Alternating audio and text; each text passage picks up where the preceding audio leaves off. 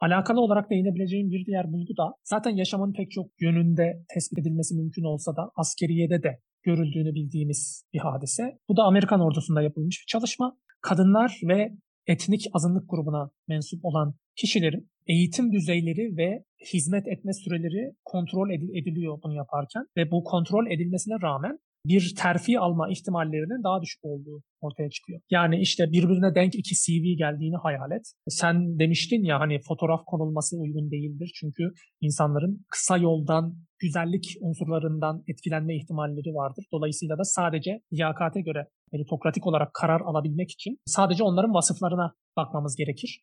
Ya çoğu zaman kara, kararlarımızı bu şekilde vermiyoruz. Ya da üst rütbeli birisi kimin terfi edileceğine karar verirken zaten tarafları yakinen tanıyor olduğu için bundan etkilenmemesi imkansız hale geliyor. Yani onun kadın mı erkek mi hangi etnik kökene mensup bunların farkında. Tabii ki insanlar çoğu zaman e, bilinçli olarak bir ön yargıda bulunmuyorlar. Bunun üzerinde zaten bu yüzden buna örtük ön yargı deniyor literatürde. Çünkü farkına varmasan bile onlara yönelik olarak daha az olumlu hisler içerisindesin.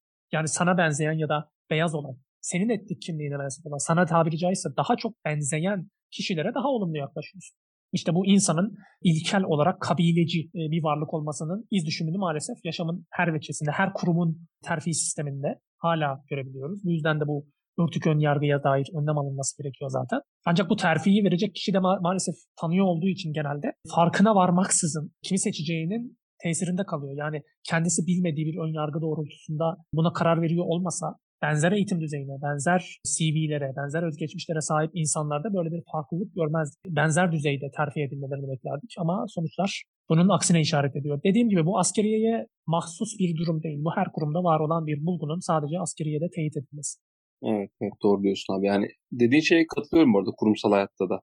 O terfi meseleleri her zaman yeteneklere dayalı yapılmadığı oluyor. Bu agreeableness noktası bence baya önemli. Yani askeri için çok değerlendirdik bunu ama iş dünyasının için de çok önemli. Bunu ben her zaman böyle bir şekilde analiz şeklinde yürütmesem de görebiliyorum yani. Özellikle kadınlardan bahsettim mesela. Kadın yöneticilerde abi bu agreeableness noktası çok belirgin şekilde daha düşük normal ortalama diğer çalışan kadınlara göre direkt gösterge midir bilmiyorum. Hani erkek gibi kadın diye bir tabir var. Çok cinsiyetçi bir tabir bence. Tasdif etmediğim bir tabir. Ama kullanılıyor ve daha çok yönetici kadınlar böyle kadın. Hani daha böyle tuttuğunu koparan, daha işte geçimi biraz daha zor. Yani Onları iş dünyası neden? bunu ödüllendirdiği için kadınlar ona uyum sağlayacak vasıflarla kendilerini donatmak zorunda kalıyorlar. Yani erkek egemen bir dünyada bu playing field dediğimiz İngilizce'de hani oyun alanı üzerinde mücadele edilen alan zaten başından sakat bir alan. Yani rigged dediğimiz ön yargılarla doldurulmuş bir alan üzerinde cereyan ediyor. Hani birisi gelip de ön yargılı davranıyor demiyoruz o yüzden. Oyun alanının kendisinde bir ön yargı var. E, dolayısıyla kadınların burada kariyerlerini ilerletebilmeleri de o maskülen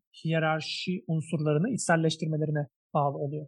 Yani ne yazık ki diyeceğim buna. Hani ya bu karakter özelliklerinden mi kaynaklan? Şunu tam bilmiyorum abi. İki durumda var. Hani normal kişilik özelliği olarak benimseyen de var bunu. Sonradan bunun avantajlı olduğunu görüp bu şekilde devam eden de var. Hani öyle bir şey var. Sen her zaman mesela bir özelliği kişiliğinde barındırmıyor olabilirsin. Ama bu sana ters gelse bile iş dünyasında veya kariyerinde yükselmek için bunu şey yapabiliyorsun. İçselleştirmeye çalışabiliyorsun. O kendine o özelliği katmaya çalışabiliyorsun. Araçsal olarak yaklaşırsak yani bizi amacımıza yaklaştıracağını görüyorsak, teşvik sistemleri bizi bu doğrultuda yönlendiriyorsa neden yapmayalım yani elimizden geldiği müddetçe. Hani ya erkekler zaten bunu yaparken kadınlar neden yapmasın? Yani bu oyuna neden onlar dahil?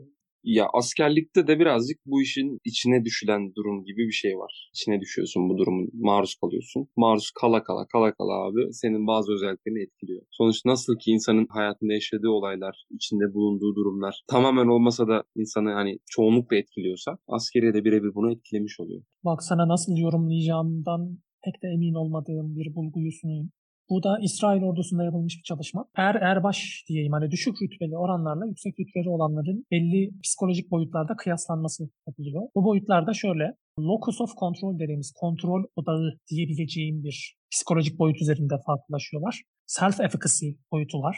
Bunu da böyle inanç diye çevrilebilir ama ya birazdan tek tek açıklayacağım zaten hepsini. Endişe var. Trait anxiety dediğimiz ve state anxiety diye ikiye ayırmak mümkün. Optimizm düzeyi ve son olarak senden de açıklanmasını duymak istediğim bağlanma biçimleri açısından farklılık var. Şimdi en baştan geleyim. Bu locus of control hayatımızın kontrolünü ne kadar kendi ellerimizde, hayatımın dizginleri, iplerini ne kadar kendim tutuyorum hissiyatına verilen isim aslında. Yani bu içsel olduğu zaman kendi hayatımın kontrolü kendi elimde diye düşünüyor olduğunu anlıyoruz o insanların. Dışsal olduğu zamansa adeta kukla gibi devasa dış faktörlerin emrine amade şekilde bir yaprak misali hayatımızda savrulduğumuz ve kişisel, şahsi hayatımızda bir kontrole sahip olmadığımız hissine karşılık geliyor. Ve bu, bu boyutta yüksek rütbeli olanların içsel kontrole daha fazla sahip oldukları görülüyor. Yani hayatlarının kontrolünü daha fazla kendilerinde hissettikleri. Benzer şekilde bu insanların trait anxiety yani genel endişe düzeylerinin de daha düşük olduğu görülüyor ki bunu beşli boyutta zaten kısaca değinmiştik. Bu insanlar muhtemelen kontrolde olmalarının beraberinde getirdiği bir şey diye tahmin ediyorum bunu. Daha optimistler. Düşük rütbeli olanlara kıyasla daha iyimserler ve son olarak da güve- güvenli bağlanmış olma ihtimalleri daha yüksek. Endişeli ya da kaçıngan bağlanmaya kıyasla yüksek rütbeli olanların güvenli bağlanmış olma ihtimalleri de daha yüksek çıkmış. Yani aslında birkaç tane soru aklıma getirdi bu sen bunu böyle söyleyince. Nasıl ki biz bu şeyleri konuştuk. Bu beş boyutu konuştuk ya işte open to experience, işte consciousness ve agreeableness. Hani işte o uyumluluk noktalarını konuştuk. Nasıl et, bunların nasıl etkilendiğinden konuştuk. Sen de bunun burada şeyden bahsediyorsun. Bağlanma stillerine dokunuyorsun. Yani evet arada bir bağlantı kurulabilir ama bunun sebebinin sadece hani çok fazla boyutu vardır diye düşünüyorum ben. Çünkü üst rütbeliler abi ekonomik olarak daha hani bir yerdeler yani adamların ekonomik bir sıkıntısı da yok. Belki hiyerarşi olarak yukarıda oldukları için kendine özgüvenleri daha yüksek. Özgüven yüksekliğiyle güvenli bağlanma arasında bir ilişki var mıdır diye düşündüm ben de. Bunu sadece askerlik açısından düşünmüyorum mesela. Özgüveni yüksek bir insan daha güvenli bağlanmaya yatkın mıdır? Ya evet güvenli bağlanma muhtemelen zaten hayatın ilerleyen yıllarında özgüvenli olacağını öngörebilen bir değişkendir diye tahmin edebiliriz herhalde. Şunu görmüşsündür etrafında yani özgüveni olmayan insanlarda benim gördüğüm daha çok kaçıngan ve endişeli bağlanma usulleri daha çok var. En azından benim rastladığım örneklerde böyleydi. Belki tam tersi durumlara farklıdır ama hani adamın bir özgüveni yoksa ya kaybetmeye dair bir devamlı bir korkusu, bir güvensizlik ya yanaşmıyor o kaçıngan bağlanma usulünü şey yapıyor kendinde, içselleştiriyor. Ya da çok endişeli bağlanma yani böyle aşırı bir baskı oluşturma durumu oluşuyor karşı taraftan. Olabilir. Ya, tahminim yapılsa vardır ama tabii bunu burada vardır deyip de geçemem, bilemem yani. Ben Yani sadece benim kafamda- yok ama aslında güzel bir hipotez ortaya attın yani. Askeri psikolojiyle ilgilenen hocalarımızın bence buna bakıp açıklık getirmeleri, görgül empirik olarak doğrulanıp doğrulanmayacağını teyit etmek ancak işte sahada çalışarak. Belki vardır bu arada. Hani belki vardır onu bilemiyorum. Ama dediğim gibi özgüven ve güvenli bağlanma ilişkisi. Çok güzel bir konu bence araştırmaya değer. Eğer var mıdır bilmiyorum. Belki vardır. Nasıl bir hipotez kurarsın? İşte alt üst rütbe. Bunun özgüven ilişkisi. Özgüvenin de güvenli bağlanma ilişkisi. Yani aile ilişkilerine de biraz değinebilirsin. Bence üç konteksti birleştiriyor. Bayağı güzel.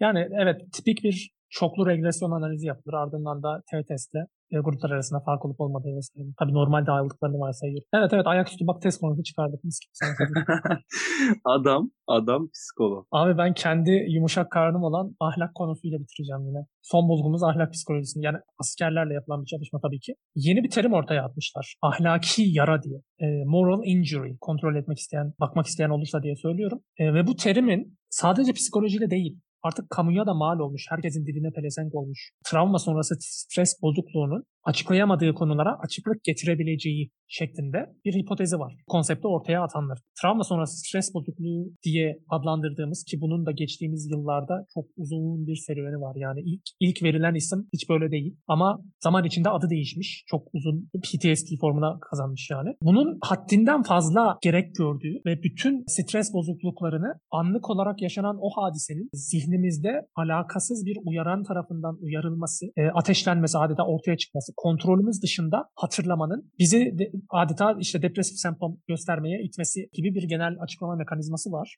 Ya PTSD gerçekten beklenmedik anlarda ayyuka çıkabiliyor. Yani mesela bir ışık parlıyor gözünün önünde, sokağın ortasında vesaire. Sen patlayan bir bombayı görüyorsun. Hani bunu dizilerde, filmlerde de sık, sıkça bu şekilde resmedildiğine şahit oluruz. O yüzden kamuya mal oldu artık bu PTSD diyorum. Bunun da İngilizce baş harflerini okumak biraz alışkanlıktan ağzıma pelesenk olmuş. Yani her seferinde travma sonra stres bozukluğu demek biraz uzun ve zor geliyor. Şimdi bu ahlaki yara PTSD'nin açıklayamadığı neyi açıklıyor? Diyor ki adam bir kere ya PTSD çok dışsal bir açıklama yapıyor. Yani senin dışında, kontrolün dışında gerçekleşen bir hadise var. Bu hadise seni travmatize etmiş vaziyette.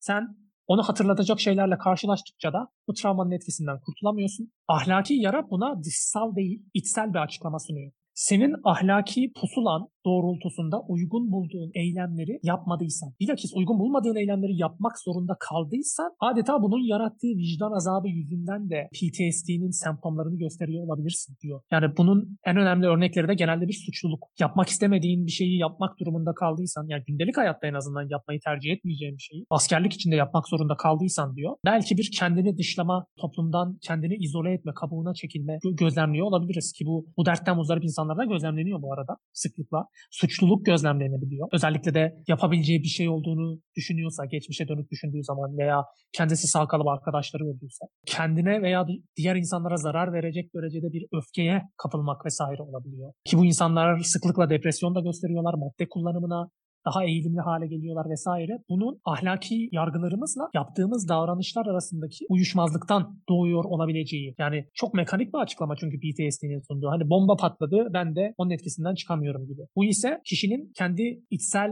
yargı sistemiyle, kendi düşünce, duygu, davranışları arasındaki uyumsuzlukla açıkladığı için hani ona bir alternatif sunuyor diyemez, diyemesem bile tablonun diğer kısmını tamamlama fırsatı sunan bir terimmiş gibi geldi bana. Onun yerini almasa bile ya tamamlayıcı evet. olabilir.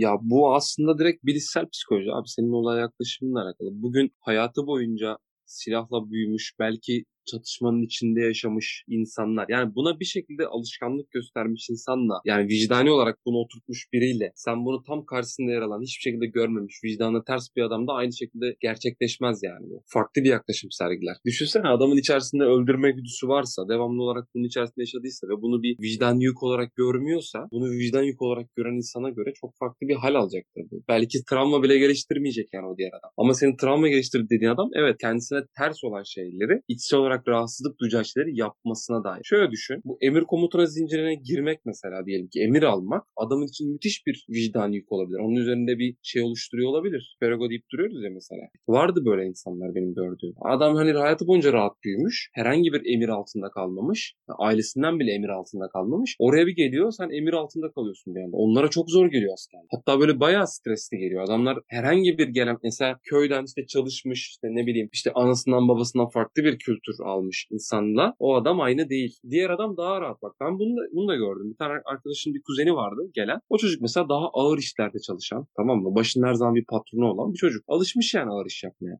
Askerlik de adama koymuyor. İnan girerken de gördüm, çıkarken de gördüm çocuğu. Çok bir şey fark yoktu. Hani böyle işte hayat boyunca rahat yaşamış. Çok büyük bir ekonomik zorluk çekmemiş. Herhangi bir yerde çalışmamış böyle bir patronun emrinde şunda bunda. Adam çok zorlanıyor ya. Yani stres böyle yani. Stres küpü adam. Adama dokunsan adam böyle patlayacak gibi. Hem kızgın öfke öfke seviyeleri farklı hem de stres seviyeleri farklı. Yani dediğin yani, şey...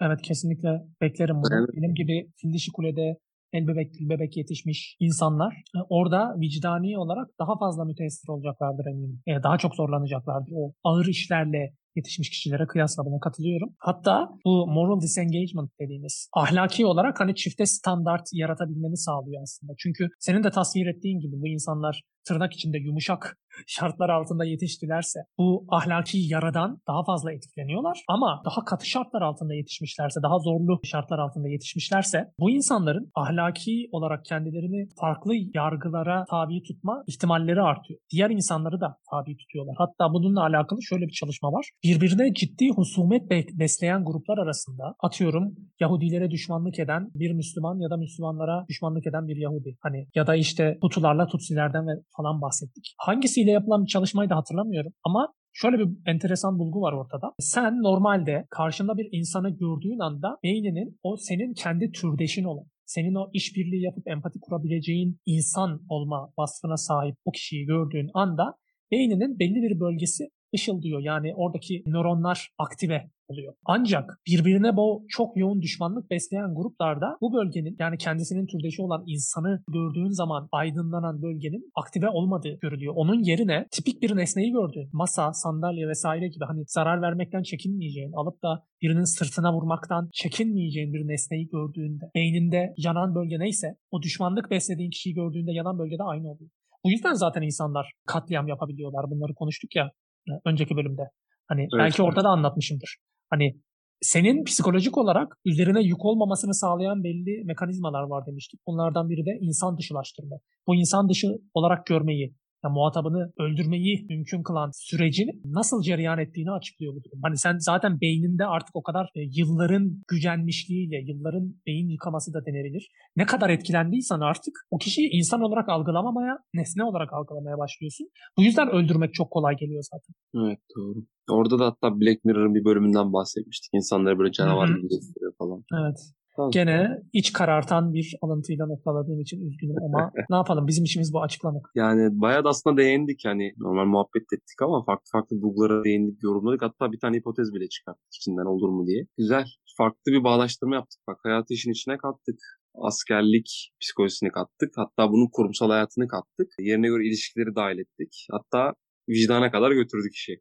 Bayağı kapsamlı değerlendirdik bence. Evet evet her zaman olduğu gibi enine boyuna konuştuk. Çok şükür. Yani sosyolojiyi de kattığımız için için içine. Sen bayağı dahil ediyorsun sosyolojiyi de. Abi kaçınılmaz Ama, yani yaşam içinde sen sosyolojiye, ya. psikolojiye, ekonomiye, politikaya ayrı ayrı maruz kalmıyorsun. Bunların yani hem siyaset hem ekonomi hem psikoloji hem sosyoloji sen bunlara yaşam içinde bir paket olarak maruz kalıyorsun ve birini diğerinden ayırmak mümkün değil. Bunu akademik bir çalışma yapmadıkça, birini izole ederek onun tek başına tesirine bakmadıkça hiçbir zaman yaşamın içinde tek bir şeyin tesirini göremiyoruz. Hani tabii ki biz basit açıklamaları severiz yani bir şeyin neden sonuç ilişkisini kurarken şu oldu o yüzden bu oldu demeyi severiz ama çoğu zaman olayların birden çok nedeni vardır. E, psikoloji, sosyolojiden ve bilim, diğer disiplinlerden destek almadığı müddetçe de açıklamaya çalıştığı şeyi yetkinlikle hiçbir zaman açıklayamaz. Hani benim yaptığım aslında yaşamın sadece hakkını vermeye çalış. Biz yaşam içinde bütün bunlara eş zamanlı olarak maruz kalmıyor muyuz? Hem iktisadi evet. hem siyasi hem psikolojik unsurlara bir arada yaşamıyor muyuz? O zaman hepsinden bir arada bahsetmek zorundayız. Sadece Tabii. psikoloji üzerine bir podcast olmaz. Sadece sosyoloji üzerine bir podcast olmaz yani. Abi zaten podcast'ın adı Beşeri Kantini. Bizim bölümün adı da Beşeri Bölümler, yani Beşeri Bilimler Kantini anladın mı? Hani insana dair her şey. Biz bunları bir araya getirmeye çalışıyoruz her seferinde. Ki bence asıl değerli olan bu ya da yorum farkı. Bizim bir yorum farkımız oluşuyorsa bu konuda böyle oluşuyor. Biz buraya çıkıp psikoloji de anlatabilirdik. Düşünsene bağlanmadan bahsediyorsun. Onda bile böyle bir yerden bir ekonomiyi, sosyolojiyi bağlıyoruz yani alttan. Bağlanması gerekiyor çünkü. Çünkü bugün sosyo, sosyoekonomik durum etkiliyor yani bağlanmaları. İnsanlar arasındaki bağlanma stilleri. Abi neyi etkilemiyor ki? Ya en önemli değişken nedir desen karar vermesi bir şey olurdu ama böyle çok saçma bir soru aslında. Çok bağlama bağlı olarak yanıtı değişebilecek bir şey. Ama günümüz dünyasında hele ki eşitsizliklerin bu kadar devasa boyutlara ulaştığı bir dünyada ya tabii ki de ya senin canının sıkılması bile aslında çok büyük bir lüks ne anlıyorsun? Hani Schopenhauer da bunu anlatır ya. Geçim sıkıntısı bitmedikçe can sıkıntısı ortaya çıkmaz der. Bizlerin maalesef küçük bir azınlığın lüksü haline gelmeye başladı geçim sıkıntısından muzdarip olmamak. Dolayısıyla canımızın sıkılması için şükretmemiz lazım noktasına geliyorum. Yani şükürden kastım tabii ki de bizi bu şartlar altında yaşatan kuvvetlere isyan etmekten bize alıkoymasını önermiyorum. Protesto, hak aramak gibi çok temel şeyler Türkiye'de biraz radikal görülüyor ama bütün hak mücadeleleri adı üstünde mücadele. Bütün haklar mücadelelerle elde edildi. Yani yukarıdan bize bahşedilmedi. Dolayısıyla bu mücadeleleri bırakmamamız gerektiğini takdir ediyorum. Ama öte yandan da e, bizler bu konuları bu şekilde konuşabildiğimiz, burada bulunabildiğimiz için bile çok şanslıyız. Bunun da farkında olmamız lazım. Evet kesinlikle. Ya ama şöyle de bir şey var Faruk. Biraz tezatlık var bu işte. Ülkenin ekonomisini eleştiren, sosyolojik durumları eleştiren adamlar geçim sıkıntısı çeken adamlar değil, çekmeyen adamlar. Bu da bir gariptir mesela. Yani ben bazen böyle insanlarla konuşuyorum işte ekonomi şöyle oluyor şöyle bilmem ne oluyor. Ya diyor ki sen bu kadar ekonomik sıkıntı içerisinde değilsin. Sen niye bunu eleştiriyorsun? Ya diyorum ki illa benim bunun içerisinde mi olmam lazım? Sonuçta ülkede bu ülkenin yarısı, yarısından fazla asgari ücretle çalışıyor ve bir problem var ortada. Bir yerde yangın var yani anladın mı? Evet evet. Ve yangına maruz kalanların e, çığlıkları duyulamıyor. Çünkü can havliyle eşyalarını çıkarmaya çalışıyorlar. Dolayısıyla çığlık atması gerekenler yangının dışında olanlardır. Yangının içindekilerden çığlık beklenmez. Alt evet. statüdekilerin neden sisteme bu kadar iyi perçinlenmiş olduğu, zenginlerin çıkarını neden kendi çıkarlarının ötesinde tutuyor oldukları insanlık tarihinin zaten en büyük problemlerinden biridir. Ama bu aslında çok da anlaşılmaz bir şey değil. Yani bu insanlar adı üstünde canlarıyla uğraşıyorlar. Zaten şikayet edecek fırsatları yok. Ekonomik dert bitmedikçe kenara çekilip de şikayet edecek fırsat olmaz. Yani can, sıkıntısından muzdarip insan ancak tamam o zaman ekonomik meselelerle ilgileneyim derse onlara hoparlörlük yapabilir. Onların muradını o dile getiriyor olabilir. Dolayısıyla da bizim onların e, sözcülüğünü adeta üstlenmemiz gerekiyor. Evet. Yani ama bilmiyorum hani hem bunu yapıp bir de eleştiriye maruz kalmak ya hak savunuculuğu yapıyorsun işte yani bunun neyini sen eleştiriyorsun da. Sonuçta 20 yıldır okuyoruz işte ben seçkin bir üniversitede okumuşum öyle bir bölümde okumuşum bir yere doğru devam etmişim ortaya bir emek koymuşum aslında. Hani değerlendirdiğin nokta bu olmamalı.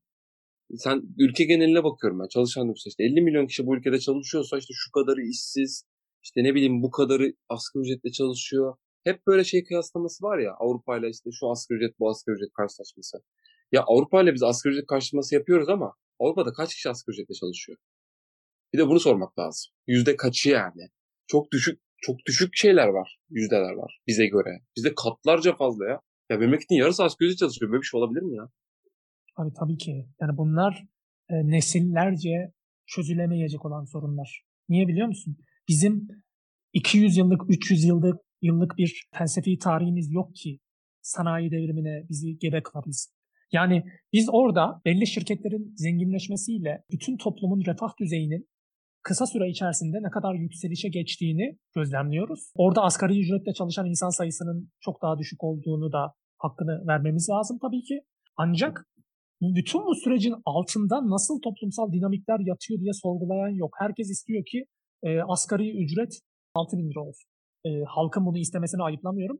Hükümetin bunu istemesini ayıplıyorum. Yani çünkü yaşam şartlarının nasıl insanların asgari ihtiyaçlarını gidermeye yetmediğinin nedenlerini 100 yıllık tarihi incelemedikçe anlayamayız. Altta ya, hani altyapı ve üst yapı ayrımı yaptım ya. Altta yatan felsefi birikimden sen yoksun. İthal ettiğin ürünleri kendi markalarını yaratmak için kullanman mümkün değil. Kendi toprağının dinamiklerinden ürettiğin bir şey ancak bunu sağlayabilir. Bu da çok uzun erimli devlet planlamasıyla ve devletin piyasayla kol kola girmesiyle zaman zaman piyasayı serbest bırakması, zaman zaman onu hizada tutmak için müdahale etmesiyle elde edilebilir. Yani bu öyle bir şey değil ki orada tesadüfen bir buharlı gemi yapıldı da oradan alıp yürüdüler gibi bir durum yok yani. Onun öncesinde gelmiş olan 10 tane İngiliz filozof hakkında bilgi sahibi olmadan o imkanların orada nasıl biriktiği, sömürgeciliğin de ciddi payesi vesaire var ama özenilecek şey var, özenilmeyecek şey var yani. Ee, başarılı olmanın bir bedeli olması lazım. Hani her koşulda ben bunu yapmam dedikleri sayesinde insan e, insanlık vasfını koruyabilir. Yoksa ne olursa olsun bunu elde etmek istiyorum dersen zaten tırnak içinde makyavelist damgasını yersin. Ki böyle bir kalkınmayı evet. hiçbirimiz istemeyiz zaten. Yani diğerlerinin pahasına, diğerlerinin üstüne basarak. O zaman bir de Afrika'nın kalan kısmını sömürgeleştirmek pahasına bu şartlardan kurtulmak mümkün olsaydı mesela Almanya ya da İngiltere gibi çok daha stabil bir ekonomi, alım gücümüzün çok daha yüksek olduğu şartlarda yaşamak ister miydik? Bunun bedeli eğer bu olsaydı falan. Hani hangi bedel doğrultusunda bunu elde edeceğiz? Yani böyle bir 2-3 e, asırlık birikimden mahrum olduğumuz müddetçe bu gerçek değişmeyecek. Bunu demek istiyorum. Devlet de canıyla uğraştığı için bu tarz planlar yapabilmesi mümkün değil. Dolayısıyla da Orhan Hoca'yla sosyal psikolojide Covid üzerine yapılan çalışmaları konuşmuştuk ya. Orhan Hoca'ya da söylemiştim. Türkiye geleceği parlak bir ülkedir ve ileride öyle kalacaktır muhabbetine geliyor. Ya hiçbir zaman oraya ulaşamayacağız gibi görünüyor eğer ciddi yapısal reformlar yapılmazsa bu ülkede. Ya abi bunu var ya tepeden tırnağa görüyorsun. Şirketten içinde bile görüyorsun. Şimdi Avrupa'daki çalışma ortamlarına bakıyorsun. Sen de aynı işi yapan adama. Sen adamın yaptığı işin en az iki katını yapıyorsun burada. Ve bizim arkadaşlara da bakıyorum. Yani bazen o kadar çok işler oluyor ki mesaiye kalıyor, ediyor bilmem ne. Yani adamın oturup bir tane eğitim izlemeye, bir tane kafasına yeni bir fikir üretmeye vakti yok ki. Tamamen günü kurtarma. Günü kurtarma. Hep günü kurtarmaya çalışıyorsun. Bunun sebebi ne? Çünkü senin yaptığın işi Avrupa'da 3 tane adam yapıyor. Sen tek kişi yapıyorsun burada. Ekonomik kaygılar. Abi, Şirketlerin de ekonomik evet. kaygıları var. Sonuçta şirketler de bir mekanizmaysa aynı senin gibi onların da ekonomik kaygıları var ve işte daha az adamla daha çok iş yapmaya çalışıyorlar. Maliyetleri yükseliyor. Döviz kurları sabit değil. Bunlar ne kadar ülkeye yansıyorsa o kadar şirketlere de yansıyor. Bir de alternatifsiz insanlar tabii o da var şirket sonuçta çok çabuk birini bulabiliyor. Tabii Piyasada ki. çok işsiz var abi. Ben buna tarihin intikamı derim işte. Biz bu asırlara yayılan tecrübeden mahrum halimizle üç kat çalışmaya, hani çok değersiz şartlarda yaşamaya mecbur hale geliyoruz. Yani bu, bunun nedeni de keşke diyebilsem ki işte Osmanlı'ya matbaa geç girdi, bir plan program dahilinde modernleşmemiz çok zaman aldı. Ancak Atatürk radikal devrimleri yapmak suretiyle bizi muasır medeniyetler yolculuğuna tam teşekküllü olarak ancak o zaman çıkabildik falan derdim ama bunu diyememe nedenim zaten o trenin çoktan kaçmış olması. Yani yetişilebilecek bir trenden bahsetmiyoruz. Bağımlılık okulu vardır sosyolojide. Hani biz istediğimiz kadar ilerleyelim. Onlar zaten bizden çok daha süratli, eksponansiyel dediğimiz şekilde ilerlediği için teknolojiyle alakalı çalışmalar özellikle yetişmenin de mümkün olmayacağı bir doğrultuda devam ediyor. Yani keşke diyebilsem ki bizim ya, e, hatta gönülden diyorum yani bizim verdiğimiz emek neden yaşıtlarımızın diğer ülkelerde verdiği emekten çok daha değersiz? Hani biz bunu hak etmiyor muyuz falan diye de bunun için yapılması gerekenleri fark ettikçe moralim daha çok bozuluyor. Ya çünkü bunu hükümetin tek başına yani 10 yıllık 20 yıllık planlarla dahi üstesinden kolayca gelemeyeceğini görünce düşünsene insanlık tarihinin hiçbir 200 yıllık dilimi son 200 yıllık dilimi kadar süratli bir değişime sahne olmamıştı. Yani bu eşi benzeri görünmedik bir durum olduğu için arkada kaldık diye gocunmanın çok da bir anlamı yok. Yani biz yavaş değiliz aslında. Avrupa hızlı gitti. Ya bütün dünyanın kaynağı da orada işte Amerika'dır, Kanada'dır, Avustralya'dır hepsi. Avrupalıların orada kurduğu sistemlerle aslında bugünkü hallerine gelmiştir. Bütün tarihe şöyle bir genel bakınca son 200 yılın çok büyük bir sapma ve istisna olduğunu görüyorsun. Ama öyle bir istisna ki geride kalan hiçbir şeyi affetmiyor. Ya dolayısıyla da mecburen hani koştukça geride kalmaya mahkum olduğumuzu daha çok hissedeceğiz ama koşmaktan da asla taviz veremeyiz. Yani şeye benziyor işte Sisyphos gibi taşı yukarıya sürüklemeye benziyor. Kaderimizi biliyoruz ama başka bir şey yapmaktan mümkün değil. Bak şimdi bak bak. Bir şey söyleyeceğim nokta atışı olacak. Bunu da birçok kişi biliyordur. En azından üç dil bileceksin. En azından üç dilde ana avrat dümdüz gideceksin. En azından üç dil. Çünkü sen ne tarih, ne coğrafya, ne şu ne busun. Oğlum Mermus, sen otobüsü kaçırmış bir milletin çocuğusun. Tam olarak böyle bir şey işte. Nereden alıntı bu? Bedri Rahmi Eyüboğlu. Üç dil şiiri. Güzel. Şiirle bitirmesen şaşarım zaten. Güzel. Tam üstüne denk geldi ama böyle gerçekten böyle otobüs kaçırmış bir durum var yani ortada ve çok olmuş kaçıralı. Yürüyerek gidiyoruz her yere falan. Ne yapacağım? Abi yol adamı terbiye eder derler. Dolayısıyla yolda olma halinden her ne kadar çıkamayacak olsak da hani o istikamet veriyor bize. Durak hangi durakta duracağız? Hani ne zaman vardık hissiyatına kapılacağız? Bunun bir yanıtı yok. Muhtemelen hiçbir zaman varılamayacak. Varmaya gerek yok yani gündelik hayatımız gibi yani sen okulun bitiyor, askerlik, iş falan bunların sonu geliyor mu? Bunların sonu nasıl gelmiyorsa medeniyetler anlamında da geride kalmanın böyle bir avantajı var. Gözünü nereye dikeceğini biliyorsun en azından. Hani çünkü ya. ulan yapay zeka acaba ummadığımız bir noktaya erişirse nasıl baş ederiz? Uzaylılar gelirse ne olur falan filan. Bu sorunları biz çok da mesele edinecek halde değiliz. Yani canımızla uğraştığımız için. Abi İyi tarafından bu... bakmaya çalışıyorum da çok zoraki yani. Harun zaten bu mesele sadece medeniyetlerin ve tarihin bir problemi değil ki. İnsanlığın genel problemi değil. Abi insanlık biliyor mu ki nereden gelip nereye gittiğini? Hep yolda. Devam ediyor yolda yani. Ya bu yolda olma hali aslında bizim doğal halimiz yani. O yüzden bunu kabul edebilirse insan hissiyat olarak eksiklik hissetmez kendinde. Bir yere varma ihtiyacı içerisinde olursan hep bir eksik hissedersin kendini. Hep böyle bir zorlanma halinde hissedersin. Halbuki yürüyor olmak doğal hali insan. Yani evet böyle düşünmek doğru mudur değil midir tartışabiliriz ama iyi ve gerekli olduğuna kalıbım basarım. Çünkü doğru evet. olana kimsenin ihtiyacı yok yani. İşimize yarayacak yalanlara ihtiyacımız var ve bu da onlardan biri. Bunca belirsizlik içerisinde yolda yürüyen bir kervan gibi işte. Güzel bir kapanış oldu. Evet Emre Hocam. Teşekkür ediyorum katıldığın için. Ben teşekkür ederim Faruk Hocam. Gerçekten sizi özlemişim. Podcastlerimizi de özlemişim. Bir mukabele. Evet. Hayırlısıyla bunu da yayınlarsak ben bunu yolda giderken dinlerim. Evet evet. Kendimizden öğreneceğimiz şeyler bitmiyor işte. Söylediğim gibi. Çünkü konuşurken işin içerisine bırakıyorsun kendini ama dönüp dinlediği zaman daha böyle bir odaklanabiliyorsun. Aslında podcastler üstüne bir podcast mi yapsak? Yani çünkü ben yıllardır biliyorsun benim podcast yapmaya özenmem, beşeri kantinini siber ortamda yaşatmaya devam etme arzumun da altında zaten çok uzun süredir çok sayıda podcast dinliyor olmam yatıyor. Aslında bir podcast tavsiyesi üzerine bir bölüm yapılabilir. Olur olur. olur. Evet Emre Hocam ben senin aksine farkımı ortaya koyacağım ve konuştuğumuz her şeyi özetlemeyeceğim. Çünkü senin kadar iyi bir moderatör değilim. Yani ben çok dağılan bir insanım konuşurken. O yüzden direkt kapatıyorum abi. Farkımız ortaya çıksın diye direkt kapatıyorum.